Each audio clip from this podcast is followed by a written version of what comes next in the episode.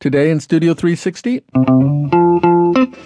deadlines come and go, and come and go, and come and go, and that's okay. A lot of productive procrastination is putting off something that's complex, not because you're avoiding it, but because you haven't figured it out yet.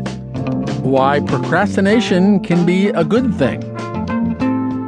Plus, what happens when your creative partner disappears? It's taken this whole time for me to stop asking that question. What would he do here?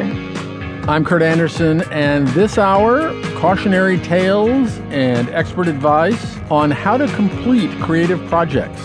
The art of finishing, especially the finishing of art, on Studio 360 from PRI and WNYC, right after this.